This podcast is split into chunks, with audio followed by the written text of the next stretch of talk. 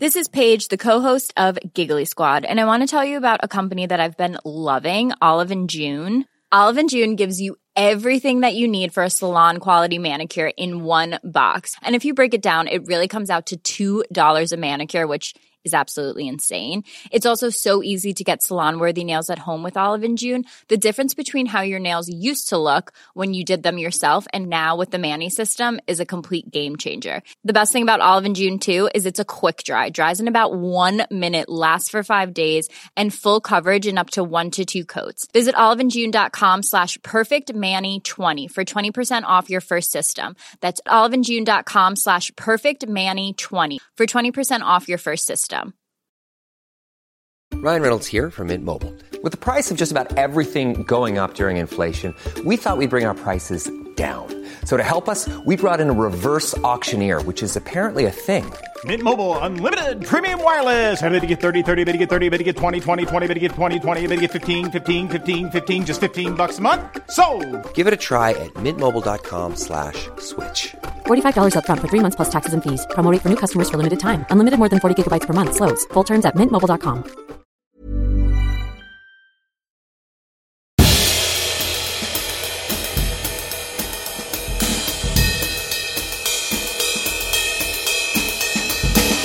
is Histories of the Unexpected, He's the famous historical adventurer Dr. Sam Willis. and he's Professor Extraordinaire of Early Modern British History at Plymouth University. He is Professor James Daybell. And we are your hosts for Histories of the Unexpected. Each week we discuss a surprising subject oozing with unexpected historical significance, and this week it's zombies. Which, interestingly, is all about the history of burning books. It's about controlling what people think. It's turning people into mindless zombies. Well, it's similar for me, but slightly different. For me, it's about the absolute control of will, and therefore it's about the history of slavery. Oh, and violence in cricket matches. If you like what you hear, please leave us a review on iTunes, subscribe to the podcast, and tell all of your friends. We're on Twitter. You can follow me at Dr. Sam Willis. And you can follow me at James Daybell. We are proud to be part of the excellent History Hit Network, home of Dan Snow's History Hit and other great shows coming soon. And you can find out more about what we've got planned in the forthcoming months, show notes, video clips, photos of everything we discuss, and much, much more at historyhit.com forward slash unexpected.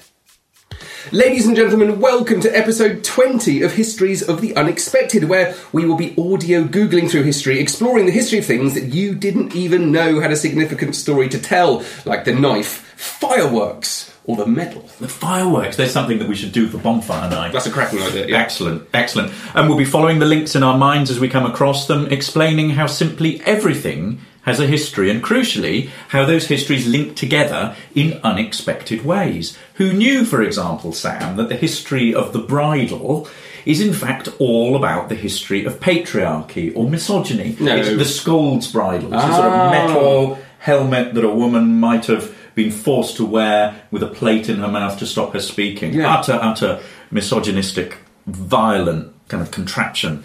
Or that the history of clocks is in fact all about the Industrial Revolution. Think hmm. here about the foreman's fob watch. It's the instrument of capitalism. You are on the clock. And it's about dividing up your day, isn't it? Being able to kind of really rigidly say, I'm going to spend a certain amount of time doing, doing something. You, you're completely in, in control. Hmm. Are you good at dividing up your day? I'm fine. I'm yes. I'm good at chunking. I'm good at go, I'm good at going dark. What does that mean? It means it means I'm good at taking myself off to different parts of the house Oh, at okay. particular periods and switching off all devices Yeah. So that nobody can get hold of me. So chunking time, and it's very important.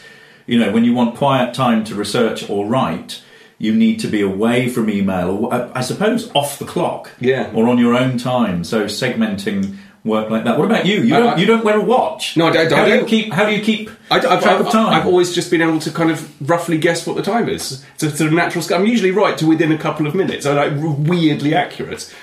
I'm like that with directions. I have a little sort of bat living in my head that can sense exactly where I'm going. You drop me in a town, anywhere, and and then, and I just need to walk around, and I have that I have that Internal town- compass. Then an internal compass. I have that town mapped. But if I did have a watch, I'd wear it on my right hand. But you're wearing one on your left hand. Yes, a swatch, lovely little swatch. But it's actually it's all to do with it's all to do with balance, isn't it? I'd Right. feel very strange if I if I had one on my left hand.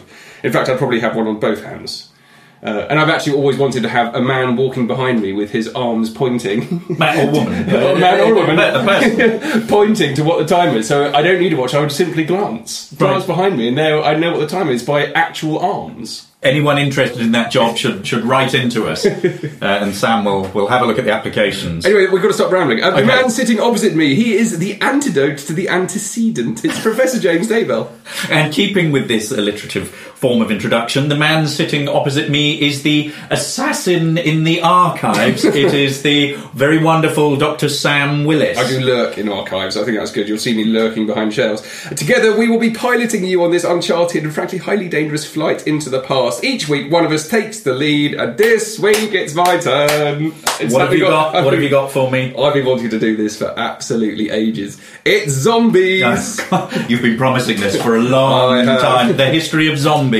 Okay, where are we going with this? I don't know. Top of your head. Let's go. Um, Okay, so what do you think? if I'm thinking about this, the other day we talked about the taxonomy of, of something or other, so the way in which you might think about it in different ways.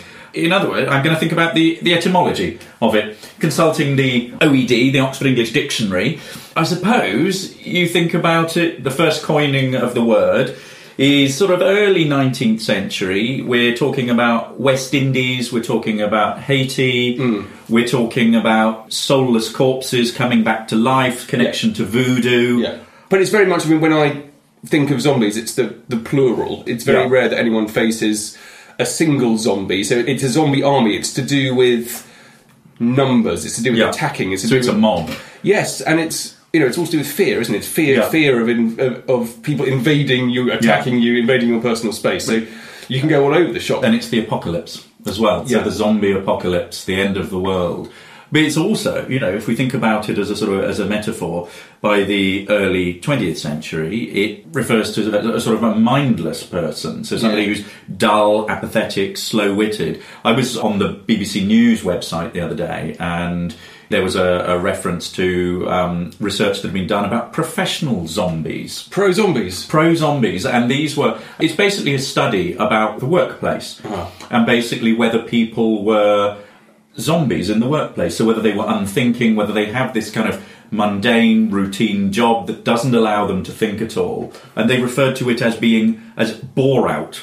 As the equivalent of, of burnout. So burnout, you work so hard that you, you know, you're exhausted, you can't go on. But this is li- literally you are you are bored to death. Okay. Well, we've got the zombie as a metaphor, haven't we? Yeah. So I think that's the point there. You can look at that and the history of that as a metaphor. And it's a cocktail. Ah. The zombie cocktail. Is it? That it's so alcoholic. Yeah. It's a long drink full of sort of all sorts of all sorts of things, rum, liqueur, fruit juice, and renders you like a zombie. I see what you mean. It's the kind of thing my sister uh, would have drunk uh, as an undergraduate at university. Well, um, while I was doing a bit of research into this, I put something out on Twitter, and um, it was linked to a new series I'm doing on the history of weapons, and I wanted to know what the best weapon is for killing zombies. And you wouldn't believe how many people replied to me telling me that the answer is, of course, a cricket bat. Not Simon Pegg, Not in so- Shaun of the Dead. So well, here we are. Here is Simon uh, wielding a much battered, very old cricket bat. and, and bloodied yeah, cricket bat. I mean, I that's got to be a 1920s bat. Goodness me, that Yeah. looks a serious zombie killing piece of kit. It is very effective. Anyway, the thing that struck me immediately about this, where you could go with an unexpected link, is of course the very important question of the history of violence in cricket. Because essentially, the cricket bat is a weapon, and there was a real problem in early cricket. So, uh, you know, so 1730s, 1740s, around that that period, of matches descending into violence, and violence was endemic in society at the time, and it really kind of spilled out in cricket matches. There are lots of wonderful descriptions of matches having to end because of bloodied heads. Really, Oh. I went to the kind of school where people used cricket bats in that in that very way. Um, but before we go into uh, all of these other fascinating areas, I think I wanted to start by looking at zombies as an actual thing, the history of zombies. And Right. believe it or not, there is one. It's an absolutely fascinating one. There are a couple of descriptions of people who thought that they saw zombies. Right. Um, and it's in, it's in Haiti. which is Right. where this kind of voodoo culture, which leads to this idea of bringing people back to life, enslaving them against their will, comes from. It's very specifically Haiti, and that matters because as an island, it was subject to very famously a very successful, massive slave rebellion in the 1790s. Then, after a significant war against the French, um, who actually owned the island beforehand, it becomes a, an independent black republic in 1804 yeah. that's really important actually because from then on haiti had this association certainly in the european mind of fear it was the opposite of what they wanted. Their deep darkest fears the slave owners deepest darkest fears had been realized because there had been this successful rebellion. And ever since then haiti has had this strange association of fear with it. So there's a description from 1920s by a guy called william seabrook. Get this for a description. He's described as a travel writer journalist occultist and alcoholic. Somebody you wouldn't want to go travelling with. no, no, uh, you can think that his diary's got to be trustworthy. He is walking around Haiti, goes to a sugar plantation, and, and then sees this. He, he, he then describes it. He's there at night and he sees people working in the fields at night. They were plodding like brutes, like automatons. The eyes were the worst. They were, in truth, like the eyes of a dead man, not blind, but staring, unfocused, unseeing. And then he panics, doesn't know what to do at all. And then he goes on to say that these people were nothing but poor, ordinary, demented human beings, idiots, forced to toil in the fields. So his, his initial reaction is actually, here are zombies, here are monsters. Then he goes, actually, no, they're obviously just slaves working in the field. So you wonder how much he was hallucinating from his booze. But the point is, is there is a very clear link already with the zombies and with slavery. Yeah. And essentially, what these people are doing, their their own will, their own freedom has been removed. They are working, they are operating to the will of others. And it's even, we said, the kind of curious shuffling gait of the zombie is actually can actually be um, do with chains. Right. So, uh, Ah. it's- it's, uh, so you're manacled, and to, which forces you Yes. in a particular Yeah. to walk in a particular way. There have been there have been more modern day sightings as well, haven't there? Yes, there's there's another one um, by um, a novelist, Zora Neale Hurston, who also went to Haiti, and she writes this absolutely extraordinary. I had the rare opportunity to see and touch an authentic case. I listened to the broken noises in its throat, and then I did what no one else has ever done. I photographed it. And, oh my gosh! and amazing, the photograph survives. Gosh, what date is there? Oh my word!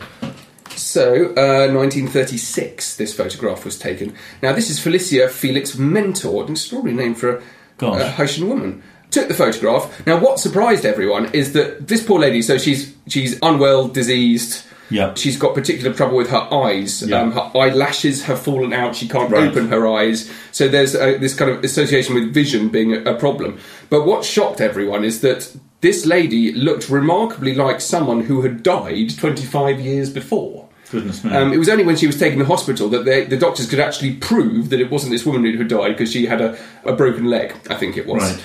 But this, then, is a photograph of a very unwell, impoverished yeah, yeah. Haitian lady who someone believed was a zombie. Right, so it's about popular belief. Yeah. there that it's you know, and I, I read recently because I knew you were going to pick the, pick zombies at some point. So I, you know, I read recently some recent uh, sort of psychological research on this with a professor who who basically who basically looked into some of these modern day sightings, and he associates exactly with what you're saying. You know, we're looking at people who are on the margins of society. They are either the ill or the in, or the insane, which in anthropological terms is, is very similar to witchcraft belief. Ah, okay. The kinds of the kinds of people who in sort of pre-modern society were accused of witchcraft, you know, were often those on the very sort of margins of society. But nonetheless, there is this this popular belief um, that that it was real. Fascinating, absolutely fascinating. I mean, I think one of one of the other ways to go, going back to Simon Pegg and Shaun of the Dead. Yeah. When we think about zombies, it's the modern day representation of the zombie in movies. Yeah. You know, when you go from 50s you know, B movies. Night of the Living, Night of the Living Dead, and Yeah. Romero's um, classic, and all of those, all of those others. Um, I have watched none of them because I, I'm far too scared. Yeah. to watch. I I would have nightmares for years if ever I watched it. Well, that, that raises the very important question of the history of terror in terms of books and films. Yes. And people Yes. enjoying being scared. Yes. So, I mean, that sells, it works very well. Yes. Some people love being, I hate being scared. I hate being scared. I would much prefer to read P.G. Wodehouse and be sort of, you know, lulled into, you know, into a sort of comfortable 1920s idyll. But what a lot of these films are getting at is that they are a critique on modern day society. So it's about modern day capitalism, modern day consumerism, that people are, in a sense, mindless, that they are, you know, they are slaves to the machine. Mm-hmm. And I think that's another way that we can go with with thinking about zombies. And I was struck When you're ready to pop the question, the last thing you want to do is second guess the ring. At Bluenile.com, you can design a one of a kind ring with the ease and convenience of shopping online. Choose your diamond and setting. When you find the one, you'll get it delivered right to your door. Go to Bluenile.com and use promo code LISTEN to get $50 off your purchase of $500 or more. That's code LISTEN at Bluenile.com for $50 off your purchase. Bluenile.com code LISTEN. Hey, it's Danny Pellegrino from Everything Iconic.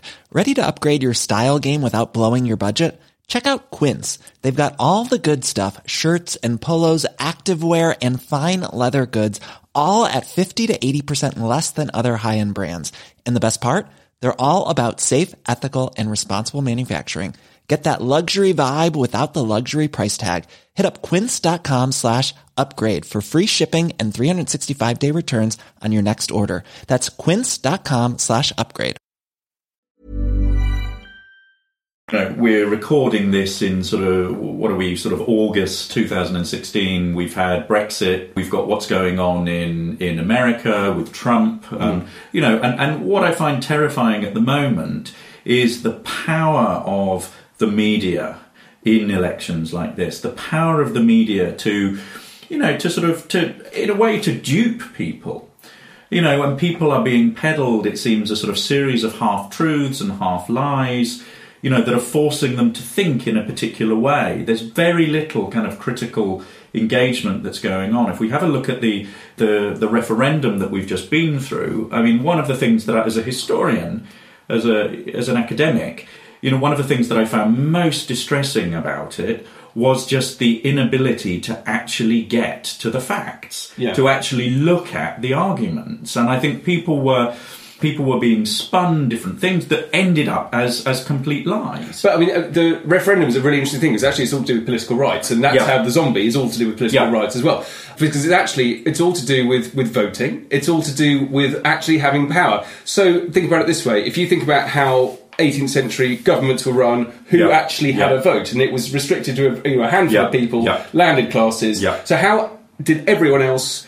Demonstrate their opinion and they did it through public protest they did Yeah. it through mob action they did Yeah. it through riots Yeah. and this fear of the crowd, this fear of, of an army of people coming towards you, is very much you know that's part of this zombie cultural thing, and you can you can follow it through to the history of riots, Yeah. and also to the, to the fear of revolution. Yeah. the if, you- if The you- mob. Yes, uh, fascinating. The history of the political history of Britain at the time of the French Revolution, because Yeah. it changes. Yeah. They start Yeah. off. Um, the Brits are utterly in favour of the French Revolution. They think it's fantastic, and then they realise that they start beheading everyone. The Reign of. Terror comes in 1792, 1793, and suddenly everyone is absolutely terrified Yeah. that rather than being afraid of an army coming over, who are actually going to fight them and kill your kids and run off and kidnap everyone, they're terrified of being indoctrinated Yeah. and of crowd trouble rising. And um, there are some wonderful, wonderful images actually that represent this fear of invasion at that time. These are, are sort of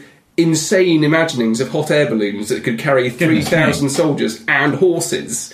That would just drop down. They would drop down, but this is, this raises the very important question of the history of hot air balloons. Actually, Yeah. because the French crossed the Channel in the 1780s, first time in a hot air balloon. It's like someone crossing the Atlantic for the first time. We haven't done balloons yet. have No, we haven't. We must do- Right, do, we'll a history make a of note of balloons. balloons. Right, I will do. Anyway, so a wonderful visual representation of the fear of invasion, and that's not just about being invaded by people, but also ideas. Yeah. With ideas, let me run with another way with ideas, which is about controlling people, controlling ideas, controlling systems of thought. You know, which is what states have always been concerned with. You know, it is about as soon as you allow people to vote, you suddenly need to peddle ideas to them in a particular way and control voting.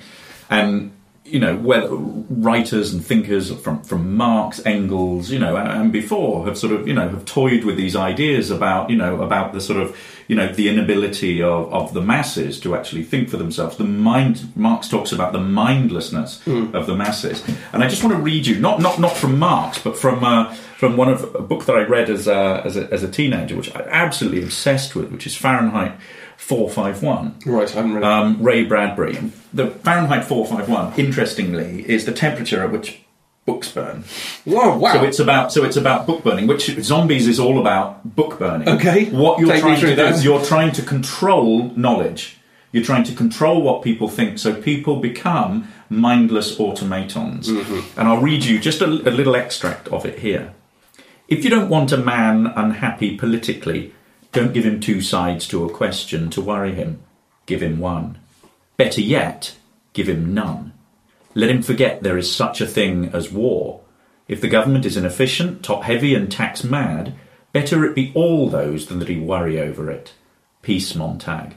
Give the people contests they win by remembering the words to more popular songs or the names of state capitals or how much corn Iowa grew last year. Cram them full of non combustible data. Chock them so damned full of facts they feel stuffed but absolutely brilliant with information. I mean, that's like, you know, facts, facts, facts in history. History is not about facts. History is about, it's a critical, critical mode of thought. Then they'll feel they're thinking. They'll get a sense of motion without moving and they'll be happy because facts of that sort don't change. Ah. So they remove all the books, they, you know, they control what people, what people can do. They then, they then sort of bombard them with various types of information, and you can see this happening today. Hmm. You know, It's one- about one- indoctrination, it- it- education. yeah, yeah. I mean, and we're now. I mean, the, one of the things that I worry. Well, it's the opposite of people thinking for themselves, Yeah, isn't it? I exactly. mean, someone else is doing the thinking for you. They, Yeah. they are, are bending these people to their will. Yeah, hmm. and one of the things I worry about history, you know, not being a, a subject that you take until sixteen, is that you know history as a as a as a subject which I've you know been passionate about all my life, as I know you have. It is such an important subject as social individuals living in a democratic society to be able to to think in that way. You know, we're living in a very sort of disposable culture you know, where where people are, you know, have the attention span of gnats. You know, we're all sort of wired into this sort of multi multimedia tablet, you know, iPad, you know, Android sort of we've got phones, we've got laptops, we've got tablets, all sorts of material is being information is being bombarded is bombarding us all the time and we're just not able to process it. We are, you know, there you is a we're, real we're afraid of our own zombification?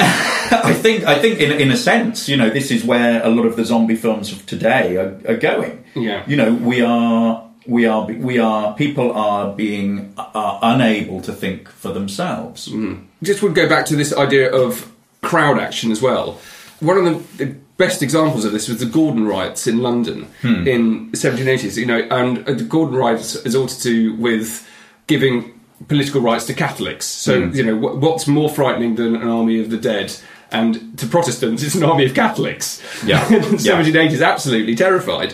And not only were there massive riots all over London, actually, um, George III had to bring in the army in to control the riots, but they, rather like the French storming the Bastille, they took down Newgate Prison. So not only is it the mob rising up, they're releasing all of the people who are in prison. So that again is it's a bit like this the slave rebellion I was talking about at Haiti in, in Yeah. the 1790s. Yeah. This is everyone's worst, darkest fear. It's the mob with criminals which have been released from the prison. Then the prison's open, they've got nowhere to put them anymore. Yeah. So everything's broken. And so what I want to do now is how do you deal with that? So let's go back to Shaun of the Dead and his cricket bat. What was the what was the 18th century solution to this? You can't kill them all with cricket bats. What do you do? Well, there are some wonderful death sentences which survive from the Gordon riots in particular. Now, this one's really, really interesting. I'm commanded to a couple of these documents here. I'm commanded to signify to you the king's pleasure that the execution of the sentence of death passed upon Benjamin Bowsey, now prisoner in the jail of Newgate, be respited till Thursday the 27th. So we've got death sentences, and then we've got this really interesting stay of execution.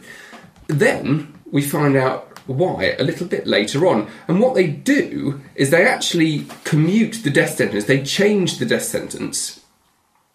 Uh, here we are. Uh, so, April 1781, John Glover, Benjamin Bowsey, and a number of other prisoners awaiting execution all received royal pardons.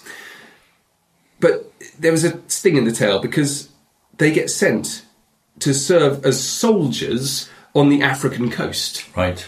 So this is uh, 1781, and that essentially is another death sentence. Yeah. Because of the problems with disease. But what we think actually is that these particular prisoners who have been released, given a stay of execution, are black, Right. which means they are more likely to survive service on the African coast Ah. than your white soldier from Devon who hasn't ever come across a malarial fly yeah. before. Yeah. There's also a connection between zombies and soldiers.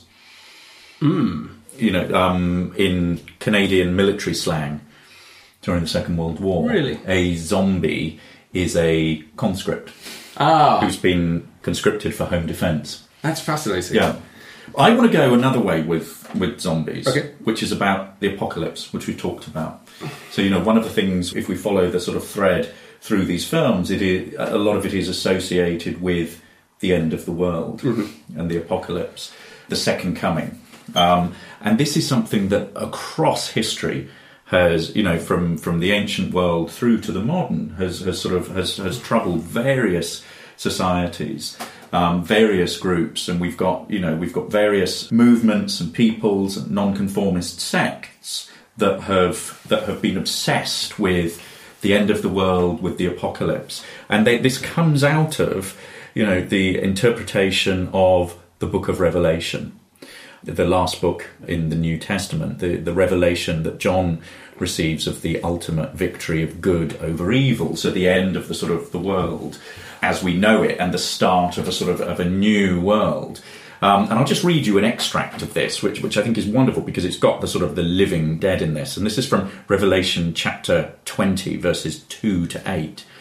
And he laid hold on the dragon, that old serpent, which is the devil and Satan, and bound him a thousand years, and cast him into the bottomless pit, and shut him up, and set a seal upon him that he should deceive the nations no more, till the thousand years should be fulfilled, and after that he must be loosed a little season. Judgment was given unto them, and I saw the souls of them that were beheaded for the witness of Jesus and for the word of God, and which had not worshipped the beast, neither his image, neither had received his mark upon their foreheads or in their hands, and they lived and reigned with Christ a thousand years. But the rest of the dead lived not again until the thousand years were finished. This is the first resurrection. So this is all about. I mean, where where this takes off and where I'm most familiar with this is in the 17th century with with millenarian thought. You know, we've got some sort of uber religious um, nonconformist groups such as the Fifth Monarchists who see the kind of the end of the, the sort of sinful world that they're living in, the second coming of Christ, who sets up a new nation with the elect.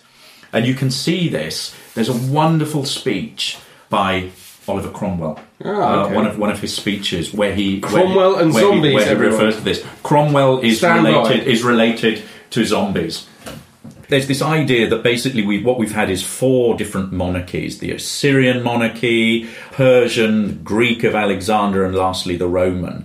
And that what we've got following this is going to be what is called a new fifth monarchy. And this links to the fifth monarchists who in the 1650s you know, become a fairly influential influential group. Um, all of their ideas are basically that there is going to be a second coming of, of Christ, there, there is going to be a new elect uh, nation for them. And he talks about founding on, on Bible prophecies. And Major Generals Harrison and a number of men founding on Bible prophecies, now shall be a fifth monarchy, by far the blessedest and the only real one, the monarchy of Jesus Christ, his saints, reigning for him here on earth, if not he himself, which is probable or possible for a thousand years. O heavens, there are tears for human destiny, and immortal hope itself is beautiful because it is steeped in sorrow and foolish desires, lies vanquished under its feet. So it's this idea of, of the end of the world and the apocalypse that the zombies will render everything. I mean, not that he's talking about zombies here, hmm. but if we're taking that idea of the apocalypse, it's the end of the world and the start of a sort of a new, Yeah. you know, more perfect world. It's like the world's reached crisis points, Yeah. and then it and then it changes. Well, I mean, that was a wonderful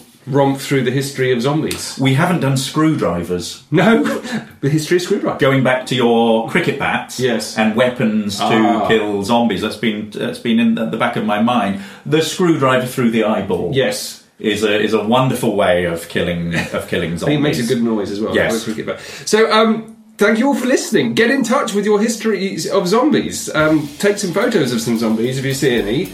Um, don't send them off in my direction, though. Nor mine. thank you very much for listening. That's bye for now. Bye. Goodbye.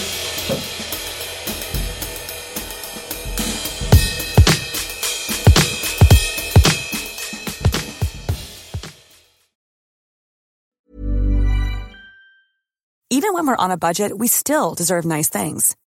Quince is a place to scoop up stunning high-end goods for 50 to 80% less than similar brands. They have buttery soft cashmere sweaters starting at $50, luxurious Italian leather bags, and so much more. Plus, Quince only works with factories that use safe, ethical, and responsible manufacturing. Get the high-end goods you'll love without the high price tag with Quince. Go to quince.com slash style for free shipping and 365-day returns.